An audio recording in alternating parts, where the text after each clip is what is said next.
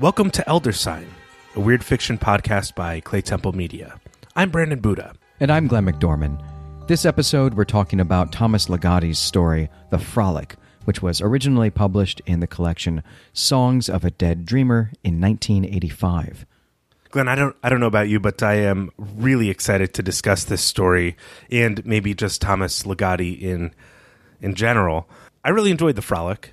Uh, I, I, enjoyed it as a bit of horror writing, as a bit of um, uh, what it belongs to in its genre, in the terms of the 70s and 80s pushback to uh, certain strains of American fiction. And I hope throughout the story, you know, we chatted about this story a little bit. I hope I can convince you uh, that you should like it more than perhaps you do. I did actually like this story quite a bit, and I'm, I'm looking forward to digging into it. This is actually the first Ligotti that I've ever read, even though you and I work in this genre we write in this genre this is just i've just never read Ligotti before i only became aware of him because of his connection with the hbo series true detective uh, which to me really seemed like an adaptation of a robert w chambers story which of course we'll be covering some of uh, in future episodes of Elder Sign. So I was very excited to to get a taste of Ligotti here. This story was pretty good, I think, and must surely be an indication of better things to come as he matures as a writer, much like most of the writers that we're covering in this podcast. Yeah, I did want to say that the kind of Ligotti's main influence in True Detective season one was uh, through the character Rust Cohle, who was played by Matthew McConaughey, and a lot of the philosophy that Rust Cohle espouses. Uh, Nick uh, Pizzolatto, the writer, credits with Ligotti's work called The Conspiracy Against the Human Race, which is this work of philosophy that's about antinatalism, like people just shouldn't have been born, humanity's a mistake, all this crazy stuff. He has a really dark view on the universe, and, and one thing I hope we get to discuss uh, when we get to the end of the story is what Ligotti's contribution is to, to cosmic horror, what step he's taking it in what direction he's going in. Um, but I do think that this is a good an introduction to his storytelling as as we'll get, at least in terms of a coherent plot. So, Glenn, why don't you take us through the recap? All right, let's get into it. Dr. David Monk, his wife Leslie, and their daughter Norleen have recently moved to the isolated town of Knowlegate. They live in an affluent part of town, a neighborhood that is quiet both day and night. Leslie Monk doesn't much care for it. The persistent quiet makes her fidgety, and there's just too much lethargy here. And Dr. Monk, despite his dedication to his new job, has been exhibiting signs of disenchantment. Here we have an almost Rockwellian picture of a perfect suburban family. We have a husband and wife uh, with one child who is appropriately appropriately mischievous. We, have that she might illicitly be watching her brand new TV upstairs, which is a sign of affluence. Uh, the child has their own TV. We're told that this is a beautiful home and a beautiful part of town, but that this town is also the site of a state prison, which I think is um, showing us that there is something wrong with the beauty. There is something just beyond and outside the reach of the beauty that is always present in the mind of this community. The husband has a new job. The wife is very supportive. As we'll see, she's a picture of a perfect housewife. She's maybe more of a psychologist than her husband is. And it's just a great way to set up this picture of happy suburban life. And I do want to note that Dr. Monk's name is spelled M U N C K, though it is a homonym as well for monk, like a monk. Yeah, I think that's going to be important to understanding his character. Well, as you say, Brandon, this we get a sort of Rockwellian picture of this family, but really, even as we get into the second descriptive paragraph here, it's clear that something is not right. Their family dinner is quiet, and following that dinner, Dr. Monk and Leslie sit quietly again in their living room reading, or at least hiding behind a magazine and a newspaper. Leslie hates this silence, and eventually she breaks it. But Dr. Monk does not want to talk about his day. He says he is severely doubting everything. Leslie manages to get him to engage with her just enough that she can offer to make some drinks, which he is excited about. And she refuses to let her husband stew in his own self doubt. Through their conversation, we learn that David is a psychologist at the Knowlegate prison, this, this prison that you mentioned, Brandon, and this is the job for which they have recently moved here. But David is angry. He thinks that it was foolish to move here and foolish to take this job. He says that he'd wanted to do something saintly, and here's where the name monk might be important. He'd wanted to do something more meaningful than treating the urban neuroses at his previous job in some big city somewhere. In short, he'd wanted an impossible and thankless job, and it's turned out to be more impossible and more thankless than he'd imagined. And David swore that he wouldn't become jaded, but the job now is horrifying him. The prisoners don't care about their psychiatric treatment, and much more urgently, they are violent, even beating up one of the other doctors last week. And David hasn't been there long, but already he has lost compassion for the prisoners, who, he says, can all rot in that hellhole. In this section as well, we really see that both David and Leslie have, at least on the surface, some desire to be seen as self sacrificing. Uh, as you said, Glenn, David refers to his task as this saintly mission. And I think that is something he says in earnest. In earnest. And um, Leslie congratulates herself for the way she's putting David's self esteem above her own needs. And also, their argument here begins very rationally. They are very self reflective in their interaction with each other. They are your classic kind of upper middle class white couple who just won't argue with each other because they shouldn't have to because they're rational people, right? There shouldn't be any conflict they can't resolve rationally. David says in response to Leslie being snide to him, he says, I deserved it. I'm just projecting my anger onto you so there's all that going on with these characters and i think even through this description though they're speaking in earnest there's something unsettling about this picture of them as a couple it's not dark it's just there is some real distance between them and i think distance uh, either by time or geography is a big part of this story of what they're trying to keep away they're living a life that is not welcoming to the world outside of their home. The home is described as a place that has serenity. It is described as a haven, and all of that is in this section as well. So there's just a lot going on here uh, that Ligotti's doing to give us a sense of um, the, the the striving of this couple to create a place where no harm can reach them. Again, I think it's important to, to note here that one of the key things that we're seeing in this household, one is that there's this barrier. Everyone has a, a barrier. Uh, Leslie and Dr. Monk are both hiding behind physical objects, a newspaper, a magazine.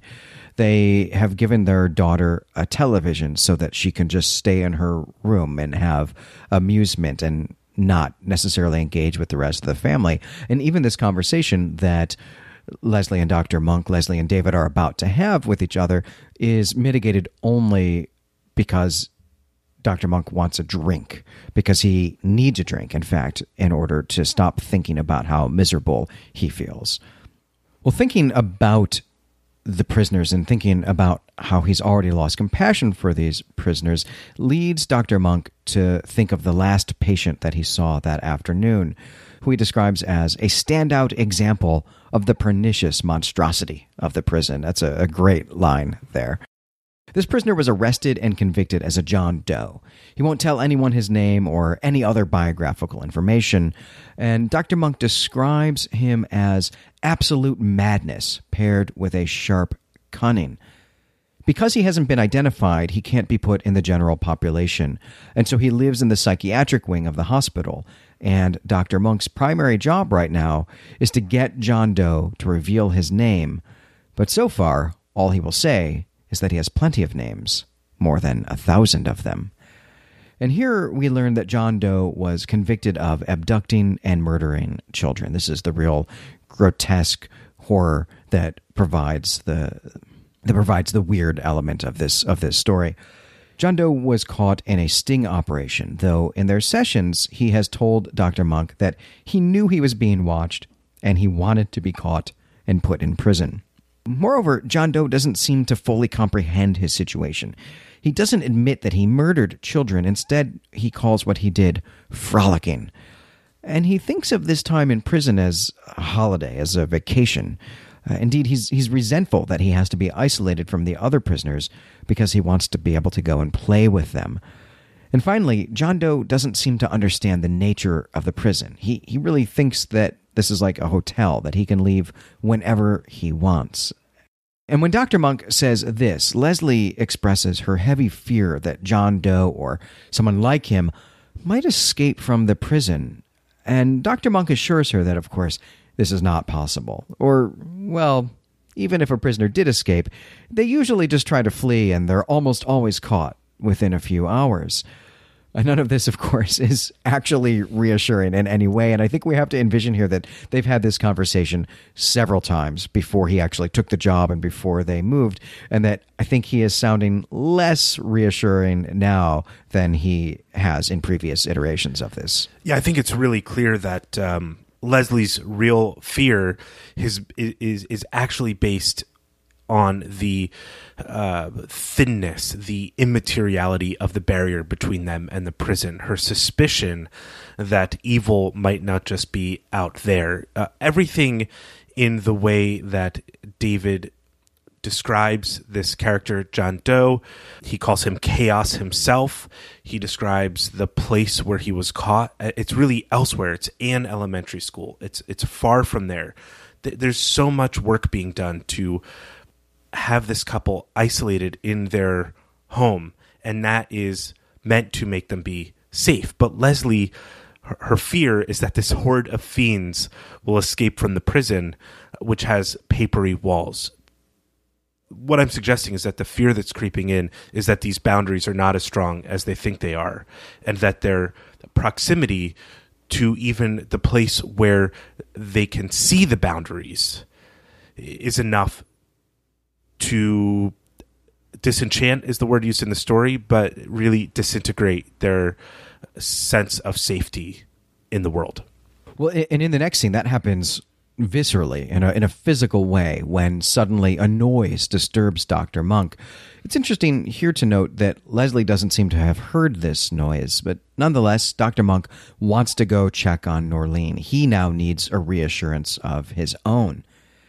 He goes upstairs and he finds that their daughter is in her room, asleep, with her arm around a stuffed Bambi. And Dr. Monk sees that the bedroom window is slightly open, and while this is not unusual for this time of year, he's been unnerved enough that he decides to go ahead and close it anyway. Well, back downstairs, Leslie wants to know more about John Doe, and here Dr. Monk launches into a long narrative of the conversation that he'd had with the prisoner that afternoon. In this narrative, we learn some interesting stuff about John Doe. He thinks that words are funny, and he has some trouble with their meaning. Moreover, he says, I like all the languages you have. In response to the question, Where were you born? John Doe replies, Which time? And all of this is revealed to Dr. Monk as John Doe switches between different voices and different accents, and Dr. Monk actually suspects that John Doe might suffer from multiple personality disorder at this point. During the account of his day, Dr. Monk makes up his mind to quit the prison and to relocate the family. And of course, Leslie is thrilled at this, and now she wants to give her husband a present that she has waiting for him. It's a piece of art that she bought from the shop at the prison, meaning, of course, that it was made by one of the prisoners. It's a sculpted head of a boy, which, as Ligotti writes it, radiates an extraordinary and intense beauty. Yet, despite this beauty, Dr. Monk is horrified, for this is the head of John Doe's last victim, his most recent frolic. Yeah, it's a chilling moment in the story. It's a great way to reveal the biases and beliefs of the characters. Um, I'll start with Leslie here, who saw this beautiful sculpture and wanted to support the work in the prison that is creative and is about making and not destructive and and people who are able to make such beauty there must be some goodness in them is i think the implication or inference of this section. But david says uh, creativity isn't always an index of niceness. And so we here get a little bit of leslie's uh, naivete towards the world. Her beliefs are very simple about people um, and going back a little bit, we get kind of the darkness of David's belief when he says he shouldn't waste his time trying to help someone like John Doe, who doesn't even live in the same world as we do, psychologically speaking. But he even goes a step further to say that all these people like this should just be killed. It's almost like a, a, psychological genocide he's advocating for. And this is meant, I think, to demonstrate the real darkness that comes with an overwhelming need to protect yourself from anything in the outside world that disrupts your worldview. And this is something I'm bringing up because it's it's part of what I want to bring up in our discussion as well. Well, and these types of observations, I think, resonate with Leslie as well in this moment. Think she realizes that her worldview, her conception of the relationship between goodness and, and beauty is is in fact being called into question by this work of art. And so now she has more questions about John Doe and prompted by these questions, Dr. Monk launches into another, even longer narrative. John Doe told him about the murders he committed, but not in a sickeningly graphic way. Rather, he described his frolicking with a powerful sense of wonder and nostalgia. And Dr. Monk goes on to explain that John Doe doesn't have the egotistical magnificence that most psychopaths possess. Rather, in John Doe's delusions, he is merely a lazy demi demon from a Neverland where dizzy chaos is the norm. And John Doe describes this Neverland as a cosmos of crooked houses, a slum among the stars. It has a jolly river of refuse and jagged heaps in shadows. I love these phrases. These are beautiful, uh, amazing, weird fiction phrases. I do too. I this really just jumps out at me as a reader of weird fiction, this signals exactly what's going on in the story and, and maybe to the nature of John Doe himself. Right. At, at, this point, anyone who's read a weird fiction story before, or really maybe any story before, knows that what Dr. Monk thinks are psychopathic delusions are most likely, in fact, true. That John Doe is some type of supernatural creature from another world. Right.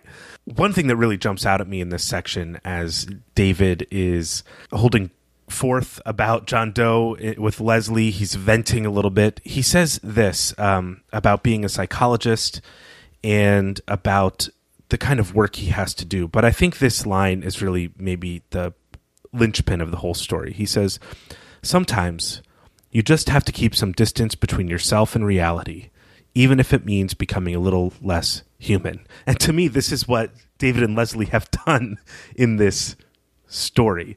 And it speaks to the pseudo religious language, the saintliness. Saints are also a little less human than humans. They're more like closer to angelic or, or godly, but there is more of a different nature in them than human. But this is a very different kind of thing we're looking at um, in David's recollection of events.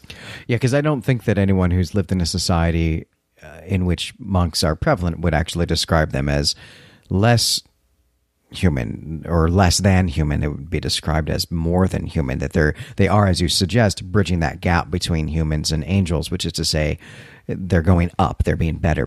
But here we are seeing that Doctor Monk is having to cut off his humanity, which I think here really means things like empathy, compassion, pity in order to have a sort of security, or at least the, the illusion of security here for him and his family.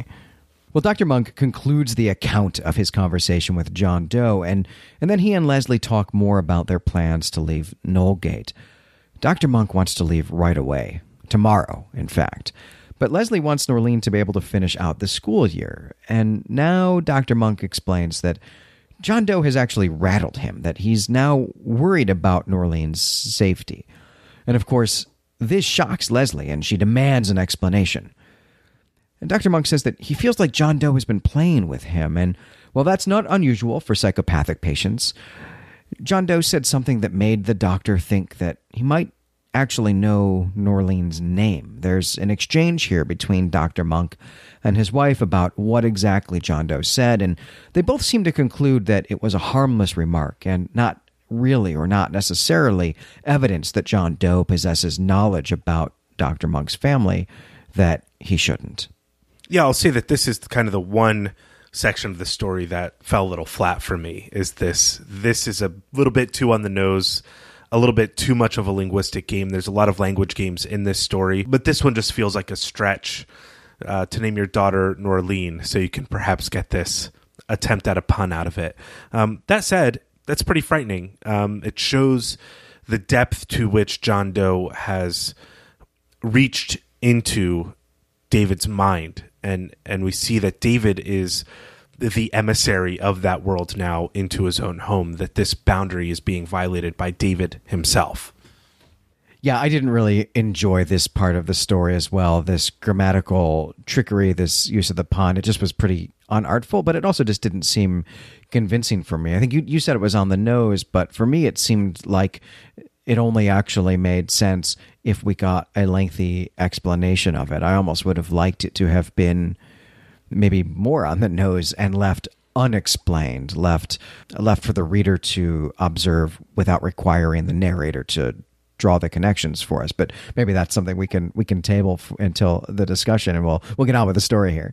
Sounds great. Well, at this point, Dr. Monk is relieved that he and his wife have both convinced each other that this all amounts to nothing. And so now Dr. Monk says that when he checked on Norleen earlier, he felt vulnerable, and, and that's really driving his emotional state right now. And while he's talking about having gone up to check on Norleen after he heard that noise, he mentions the stuffed Bambi that he saw Norleen hugging, and Leslie says that Norleen doesn't have a stuffed Bambi.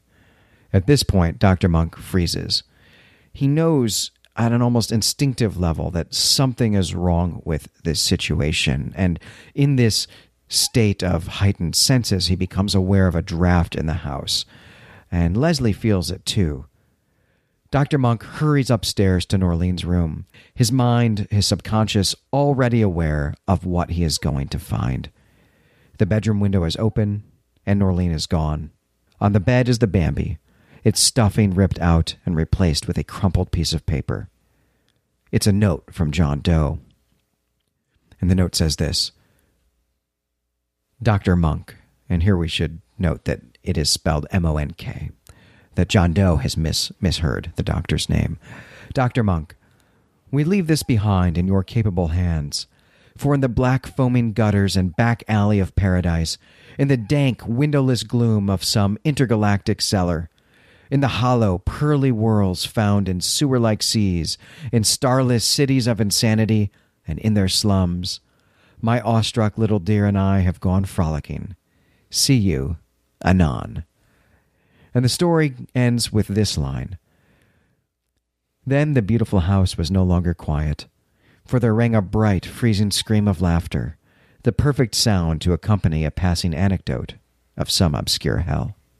Yeah, I love the way this story ends. I love the letter from John Doe, who and he signs it Jonathan Doe, and I think you know the insistence of Doctor Monk seeing the Bambi over and over again. It could just as easily be a doe, and this is just a calling card. It's a beautiful bit of language play. It's a wonderful bit of imagery. You know, as far as I know, most stuffed animals don't come with genitalia, and so it's Doctor's Doctor Monk's own misreading of the situation that leads to this. His own sort of um, maybe not ambivalence, but something like ambivalence to his daughter's safety of bringing her to this place to do some uh, saintly task to per- maybe perform some miracles of mental health in the prison so that he and his wife will be rewarded in some material way. I think that's all in the subtext of this story. I think it's I think it's all there pretty clearly as well. There are just maybe two things I want to point out uh, briefly. One of the reasons why they feel so offended by the draft in the house apart from in the story it representing the the porousness of the boundary that they live in that they've created for themselves. They also live in a home that is better than being drafty and that is clear. They they believe they are above the home having a draft. Uh, this is what Ligotti writes that's in kind of Dr. Monk's mind Theirs was not the kind of place to be drafty, not a broken down, hole in the wall hovel where the wind gets in through ancient attic boards and warped window frames. And so that's kind of like your sense, the, the clearer sense of the story that where they live is meant to be a safe haven. It, it, the, the beautiful home, the beautiful yard, the beautiful town are stand ins for safety in this story in a very clear way, but kind of through this language. And, and the last thing I want to say before we get into the discussion is this. David responds to Les- Leslie when she asks him what's wrong when he gets this instinct. He says, It's as if I know something and I don't know it at the same time. This is another linchpin sentence that actually describes the reality that these people are living in. They know and they don't know or don't want to know the full reality of the world they live in. And I think with that, we can move into the discussion. All right, let's do it. Well, the first thing I want to talk about, Glenn, is something I think we've really covered in this story, but I want us to imagine that we came across this in a non genre magazine and we didn't know who Thomas Ligotti was, as many of his readers did not when he first came on the scene. And just pretend that we don't know that this is in a weird fiction collection. And so I want to ask you the question uh, given that context, would you think that John Doe is merely a psychopath? Or would you have him be instead some manifestation of, of, of some corner of an evil universe of some kind? Does this story work on the level of the weird without knowing that it's a weird fiction story? Yeah, that's a really great question. I think the answer is that I would just think that this person was a psychopath. I think that you have to be familiar with the tropes and conventions of the genre of weird fiction to understand that we are being clued into the fact that John Doe here is is some kind of supernatural creature. He is something akin to the King in Yellow, or he is something akin to Nyarlathotep uh, from Chambers and Lovecraft. When we get here through the sort of overtly Lovecraftian, overblown almost Lovecraftian language that Ligotti adopts here when he says things like cosmos of crooked houses or slum among the stars, uh, and things in the letter like the dank windowless gloom of some intergalactic cellar. In particular, it's this cosmic language that clues us in to the fact that this is a cosmic horror story. But I can imagine this just showing up in, in, the Saturday Evening Post or something. I don't even know if that was still around in 1985, but whatever the equivalent of that right. was in 1985. And someone like Dr. Monk or someone like Leslie Monk just reading this story after a uncomfortably quiet family dinner and not having that language, not ever having read a Lovecraft story or a Chambers story or perhaps even a Poe story before. And so just seeing this as a straight non-genre story about uh, a psychopathic child murderer who escapes from prison and goes after the child of his psychiatrist. I think the story really works in that way, that it can be read from each of these genre directions.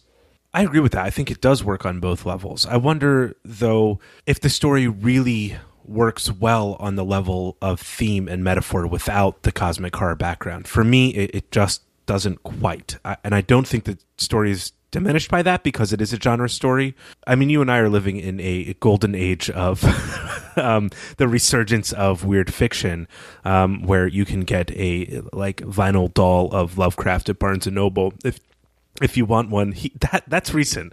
I think when the story was published in the in the 1980s. There's not a lot of context for this, and, and, and, and weird fiction, the resurgence of weird fiction, is a is a relatively recent phenomenon. And I think yeah, the story is meant to work on both levels because there wasn't a lot of places where this would be published otherwise. Right. Well, I, I, think that someone without the familiarity with weird fiction who's reading this story in 1985 is going to read this story and immediately think of the 1979 film When a Stranger Calls. This is that classic movie that's uh, directed by Fred Walton that is about uh, a young teenage teenage babysitter who is in this very nice, affluent suburban home, babysitting some kids, and she keeps getting phone calls from a creepy sounding person who says, Have you checked on the children? Or, you know, you should go check on the children. And she's really creeped out. She calls the police. And of course, eventually, two things happen. One, she goes to check on the children and discovers they've all been murdered. And two, the calls are coming from inside the house. Inside the house. Yeah, yeah. the greatest, uh, maybe the greatest reveal of all time in, in American cinema. It is, and I think that I saw this movie probably right around 1985, and the image of that has stuck with me. It's actually not until I recently rewatched that film that I discovered that's not actually the end of the movie. That's the end of Act One. Most of the movie is actually like two other stories. Uh, but but but even reading this story called that to, to mind because it is about a psychopath getting in your home and jeopardizing or really kill, killing your child, right? And feeling unsafe as a result of that. And I do think that that's the reaction that someone unfamiliar with the genre would have, would think that, ah, yeah, this is just another story that's, you know, affirming something I already knew, which is that murderous psychopaths aren't good people we should have in our home and we should erect uh, institutions to keep them separated from us. We're going to come back uh, to the kind of horror movement about the scary psychopath invading the suburbs or the safety issues or, or the belief of safety that living in an enclave might entail or the motivations behind building such a place uh, in, a mo- in just a moment. But I do want to ask you one more question about weird fiction and Thomas Ligotti.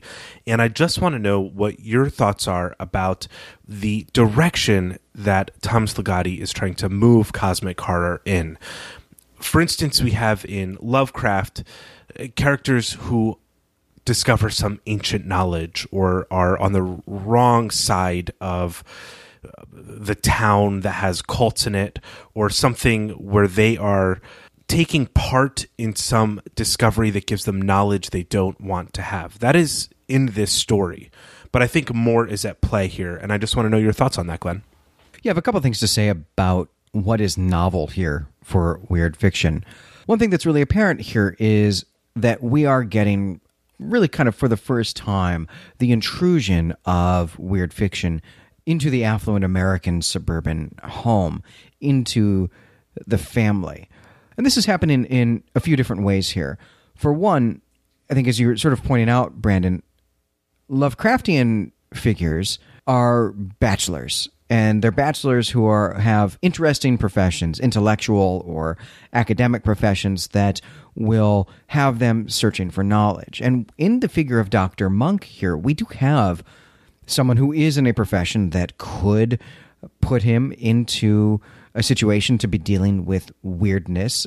But what's different here is that he has a family. He has a wife and he has a daughter. And we get in this story images of him in the physical place, the location where he interacts with weirdness or interacts with psychopathy.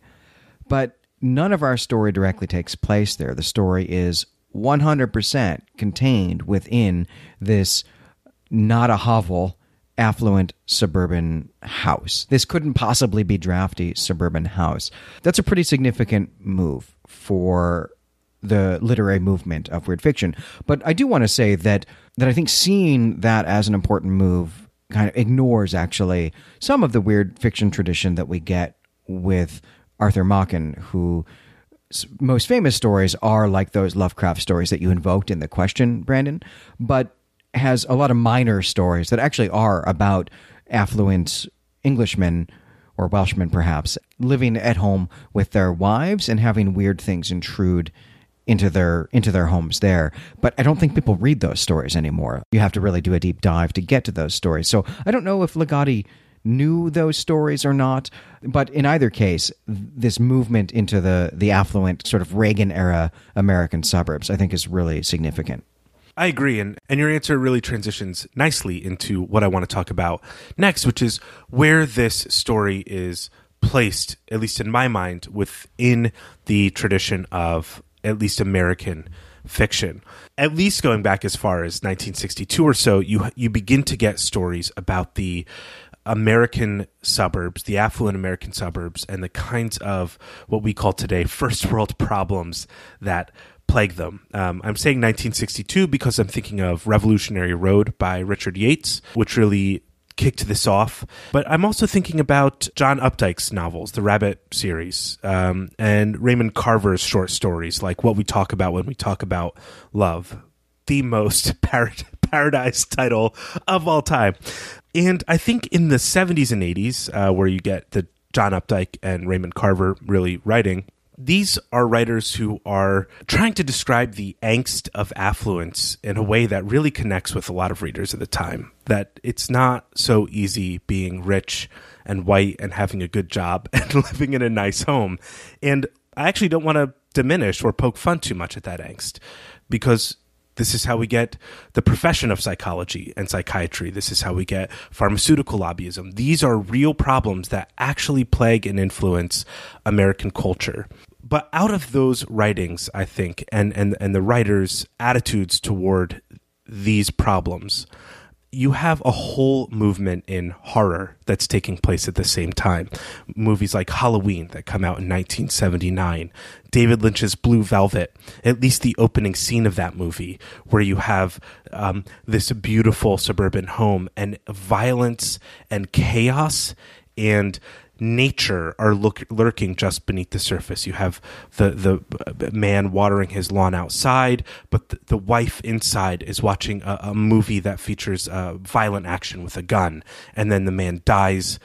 And if you haven't seen it, it's wonderful. the The camera pans to the chaos of the natural world taking place in the lawn with insects. It's wonderful imagery and maybe most importantly, the one that is called to mind most for me is the movie The Exorcist, which is really about the impossibility of keeping evil away, no matter how affluent or how much of an enclave you live in. Um, and then you get movies like The Burbs, which are meant to question the motivations of people who want to live in these communities. To me, this story fits very nicely within that tradition. It could be a Raymond Carver story. I think in our introduction, Jeff Vander- VanderMeer um, compares it more to Blue Velvet, to the Lynchian movie. To me, this feels more like the kind of couple you'd get in Updike or Carver. And to me, that's why this story works so well. It is part of a horror movement I have a particular affinity for, which is to demonstrate uh, the kind of rot that exists in these hastily built suburbs that were the product of uh, a vicious, vicious war in the 1940s. Well, placing placing the monks into that oeuvre, that genre, this tradition of exploring the sort of hollowness, I think rot is the word that you used, of affluent suburban America following World War II. It's interesting to note that Dr. Monk, David Monk, wants to move away from that. He's actually decided that there's not any real merit, any real benefit to treating the urban neuroses of that class of people. And in fact, he decides that he wants to take his skills, his expertise to help people who are downtrodden. I mean, the name monk is intentional, of course, we've pointed out several times, but he really is doing something Christ like here in turning his back on what presumably was a pretty affluent job, a well paid position, treating patients in some affluent part of the country to move to this prison town and treat psychopaths as a state employee who presumably is not paid very well. It's like something akin to like what a high school principal in a rural area might make or something like that. And I think what's interesting here is that that impulse, that that drive to perhaps have thought about Raymond Carver's stories and said, Yes, you know what? There is something hollow about this pursuit of wealth. I want to go do something good and give back to society. That decision is actually his undoing. The undoing of, of him, his family, his daughter's life results from that. And I can't, and while I can't believe that Ligotti is suggesting that actually the best choice we could all make is to just pursue greed and is just to pursue wealth as greedily uh, and un empathetically as possible because having empathy for others is what leads to ruin. I would think that what Ligotti is trying to show here is that it's too late. Interesting. So I read this as Dr. Monk and his family being perhaps um, low paid people in a wealthy area, the urban neuroses of maybe the city's elite that he's treating. Um, that is a part of this post war ennui that really takes place two or three generations after World War II. He decides in a way much like um, i don't know people who are fans of like the book the secret that all he has to do is do good and the universe will repay him. He's not doing good. Maybe he doesn't feel like he's getting what he needs which is affirmation and status. And here he's the top man in town. He's maybe among the more well paid he lives in the affluent part of town and so he's actually doing something that's really selfish by moving to this and and covering it with the calling it a saintly mission, but I think his attitude is revealed as being very self centered when he's not getting the status and the affirmation he wants from the people that he's helping when they're not saying thank you. Instead, they're spitting on him. And he says many times he describes where they live as a pandemonium, which is Milton's word for the place where all the demons live. He uh, describes it as a hellhole, and he basically says they should all just be killed because they don't belong in my world. And I think that this story is meant to demonstrate that these people live in, in a v- way that violently keeps out anything that challenges their worldview, and that they're creating their own misery as a result. Right. I guess that's what I meant by it's too late. It's that Dr. Monk is too acculturated into this society of affluence that even when he hears the message of Raymond Carver, or perhaps hears the message of Christ to cast off your wealth and go do good works among the poor, really perhaps trying to be something of a St. Francis figure, he's unable to do it. That he finds that when he goes into that society, this prison, what might be a leper colony, if we're thinking in, in biblical terms, he can't muster the empathy for them. They disgust him because the affluence that he's coming from has already rotted him from the inside. That, that's what I mean by it's too late. I think that's absolutely right on. I think that is really what's happening in this story is that this is demonstrating a kind of cultural rot. And I think we'd do well to kind of listen to these great horror movies from the 70s and 80s that ask us to be suspicious of our motivations that are meant to keep suffering and problems of the poor outside of our door, to keep them away, to build gated communities. These are some of my favorite kinds of stories that come out of the horror genre uh, because they're a real warning to the instinct to gain status within the current system that isolates you. And I think part of the setting of this story is that those they're isol- the, the, monks are isolated. They are entirely isolated. And as a result, they have no feedback either from each other. They support one another in their decisions. They're a perfectly pretty supportive couple of one another. They are never giving each other real pushback. Um, they don't get pushback from their neighbors. And the worst of them are spitting on them, and they deserve better. And it's just, I don't know, this story just fits well into what is one of my favorite bits of American horror fiction. Something that this conversation has made me think about, Brandon, that I, I didn't think about while I was reading it, is this parallel with the affluence of the United States following the Second World War and the affluence of the United Kingdom in the Edwardian period following really the sort of perfection of industrialization that is the context in which Machen is writing his weird fiction stories in the Edwardian British equivalent of affluent American suburbs. And I'm really looking forward to comparing this Ligotti story to one of those Machen stories when we get there and, you know, might be five years from now, but it will get there eventually. And I'll really look forward to actually doing a sort of cultural comparison with how these two writers are dealing with the spiritual bankruptcy of so much affluence in their societies and writing about it through the vehicle of weird fiction. That sounds like an awesome project, and I can't wait until we have an opportunity to do that. I do suspect, though, that uh, we'll find a lot Ligotti to be far more cynical and pessimistic than than Machen. But I think for now, Glenn, that's going to do it for this episode. I'm Brandon Buddha. And I'm Glenn McDorman. You can find us and our other creative projects at claytemplemedia.com. head on over to the Claytemple forums and let us know what you thought of the Frolic. I- I'd love to hear what our listeners think about this story's place in um, the fiction of the 70s and 80s, or even in the tradition of weird fiction, Glenn, as you suggest, going as far back to Arthur Machen. Well, next time we'll be going back to even a little earlier than Arthur Machen. We'll be reading Lost Hearts by M.R. James. Until then, we greet you and say farewell.